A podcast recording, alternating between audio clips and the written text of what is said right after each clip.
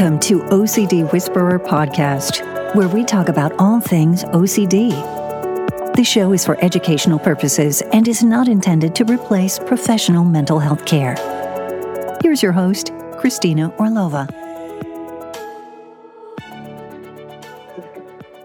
Welcome to OCD Whisperer podcast. Today I have um, a different episode for you guys. I'm going to have you meet my partner, Jasmeet Singh, and we're going to talk a little bit today about uh, subtypes. That was one of the questions that uh, you guys wanted to know about. Um, Jasmeet, why don't you actually introduce yourself and tell us a little bit about what you do kind of in your just in your professional life? I'm a scientist, specifically a molecular biologist. Mm-hmm. Um, that's pretty much my professional life until recently. I started doing photos, um, headshots specifically, and uh, yeah. Yeah. Um, and I'm a therapist, as you guys know, and I also run the Mastering OCD membership and this podcast as resources to help the OCD community. So, um, one of the things that people with OCD, I think, sometimes get unsure about is you know, how does OCD show up for me? What kind of subtype do I have? What is a subtype? So that was a question that we actually got asked. So let me ask you first, um, you know, how does your OCD manifest? What would you say is your subtype? It's interesting because I've talked to a therapist before about my subtype. And weirdly enough, I checked boxed every single subtype or mostly every single one because my OCD latches on to what I'm stressed out about on that day specifically. So one day, if I'm in a tense situation in a relationship, I will have relationship OCD, friendship, romantic, whatever. The second day, it might be uh, contamination. The third day, it might be a fear of getting broken into or I'm forgetting something. So it just, it literally shifts. It can shift hour by hour. So. That's actually really interesting. Yeah, because I'd say for me, for example, my subtype is, or my themes, however you want to kind of term it, but um, I tend to get stuck on relationship OCD, and that literally can show up in obviously, you know, romantic relationships, but also like in friendships, um, and with colleagues because you know we all relate to each other right? So we're always in relationships. Um, i also have constant fear of doing something wrong and then at times of course i actually do do something wrong. So it's kind of like becomes like a real event um, and then that fear got, gets triggered um, and then i also deal with perfectionism. And yeah i think you know one of the things that i find interesting kind of being together and both of us having ocd is you know our my experience at least is that we kind of have things show up differently for us, but also sometimes it can be similar.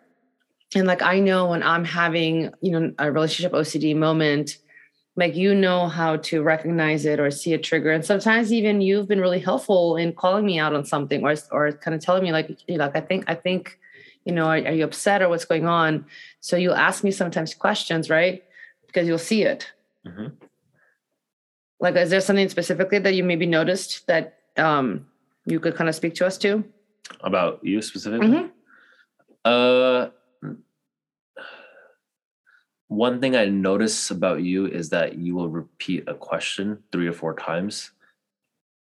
That is minute, and I would never have glanced over it again. Um, for example, if I'm a hypothetical situation, if you go out with a friend and you process this conversation with me later on, you will ask me a couple of times, hey, did I do the right thing? Did I do the right thing? Or this is what happened, did I do the right thing?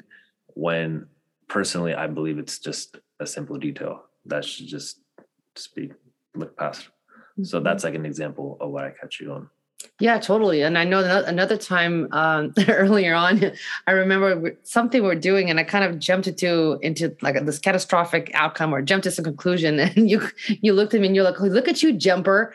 and I actually found that helpful because I was like, "Oh yeah, you're right." Like I jump to conclusions a lot. Um, just like with you, like I've noticed sometimes certain behaviors that I'm like, "Hey, what is that?" Right, and I'll just start to ask you, like, "I'm noticing you kind of going back and forth." or maybe you're kind of looking at something right and i think it kind of helps so so in terms of speaking to subtypes i think sometimes it helps at least in my case to know because i understand ocd right and specialize on it but also like just to know kind of the things to look out for to then know how to support you right and just like for you to know and see for me you know what you might notice and because you know ocd and then how to support me. Yeah it's interesting because you have like a polar opposite of ocd that i have. I predominantly get checking. I do a lot of checking and physical types of ocd so i understand the thought pattern. Mm-hmm. with you since it's relationship based I understand the thought pattern, even though I don't, even though relationship OCD is probably like 2% of my entire city. Hmm. I still understand the thought pattern that goes behind it and the actions that surround it, which is why I can catch on to it easily. Yeah, And so I think that that's exactly it. So, so in terms of you know, hopefully, what I'm, I'm, you know, you guys are learning and kind of hearing from this is that, you know, when you're in a relationship with somebody and you both have OCD, one, it's really helpful to talk about it just openly and honestly right? And I know in the beginning you were really nervous about telling me because you're like, oh my gosh, she specializes in this and she has a podcast on this. but I, I think, you know, the more we've been able to talk about it, it's allowed both of us to be more vulnerable and to also understand each other's um you know nuances and kind of and then know how to respond and how to support right and and know like for me when you know sometimes i do need to talk something out with you right and then also times where we need to set some boundaries. So, really learning and knowing the theme that your OCD shows, I think, is really beneficial. Wouldn't you say? Yeah. 100%. Right. Like, like I think one of the other things that you were talking to me the other day about is triggers, right? Like knowing your triggers, mm-hmm. right? Like, so why would you say that's important? Knowing your triggers. So, normally when a trigger is present, it what it does is it skews your emotions in one way or another, right? Predominantly angry or frustrated in the OCD world or stressed out. And when you get to identify your triggers, what it allows you to do is it separates, you get to separate yourself from that emotion the trigger causes.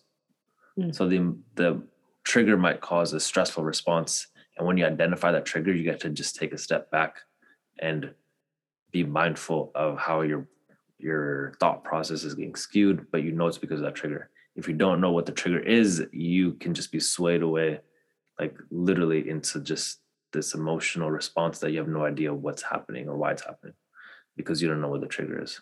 Yeah. And, you know, I have one more question I want to ask you. Um, and I think maybe it might be helpful for you guys to hear, which is what's one tool that you use specifically for yourself um, to kind of stay grounded and balanced and and manage your OCD? Um, mindfulness. I I know I know that it's really hard for the human brain to think and feel at the same time. Mm-hmm. So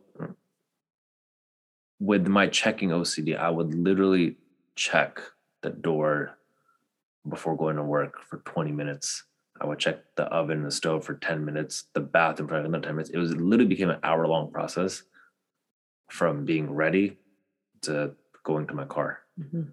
And that hour was just spent in a stressful, it was so stressful. And the moment I started practicing mindfulness before bed or whenever, mm-hmm. it allowed me to realize it's like what mindful anchors can I hold on to when I'm in a stressful OCD response.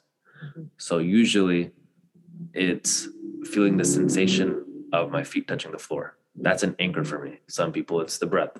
When I know I'm when I know there's a trigger present and I know my emotions are being skewed one way, mm-hmm. I focus on my anchor, which is my feet touching the floor. I feel it and it just disintegrates, it dissolves that the, the emotional thought process going on. So it's like a little 30 second mindfulness and it just stops everything I get to go on today. Wow, that's amazing. And so, how often do you practice uh, mindfulness or meditation? Uh, I try to every day for 15 minutes a day. Um, and but it's like it's it's a gym for your brain. You get to practice focusing on your anchors, which is your bodily sensations or your breath, which helps you in your OCD world when you're in the real world walking running around. So yeah. Yeah, that's awesome. So I hope this was helpful, guys. This is us, and now you got to meet us, and now you got to learn a little bit about kind of how we operate and what we do. So, and with Jasmeet, um, he also is the one who introduced me to a couple of different meditation practices that are free, and and uh, you can YouTube them or you find them on Spotify. And I will include those in the show notes. Andrew Johnson is one of them. Um, and so, yeah, thanks for listening, and see you guys in the next episode.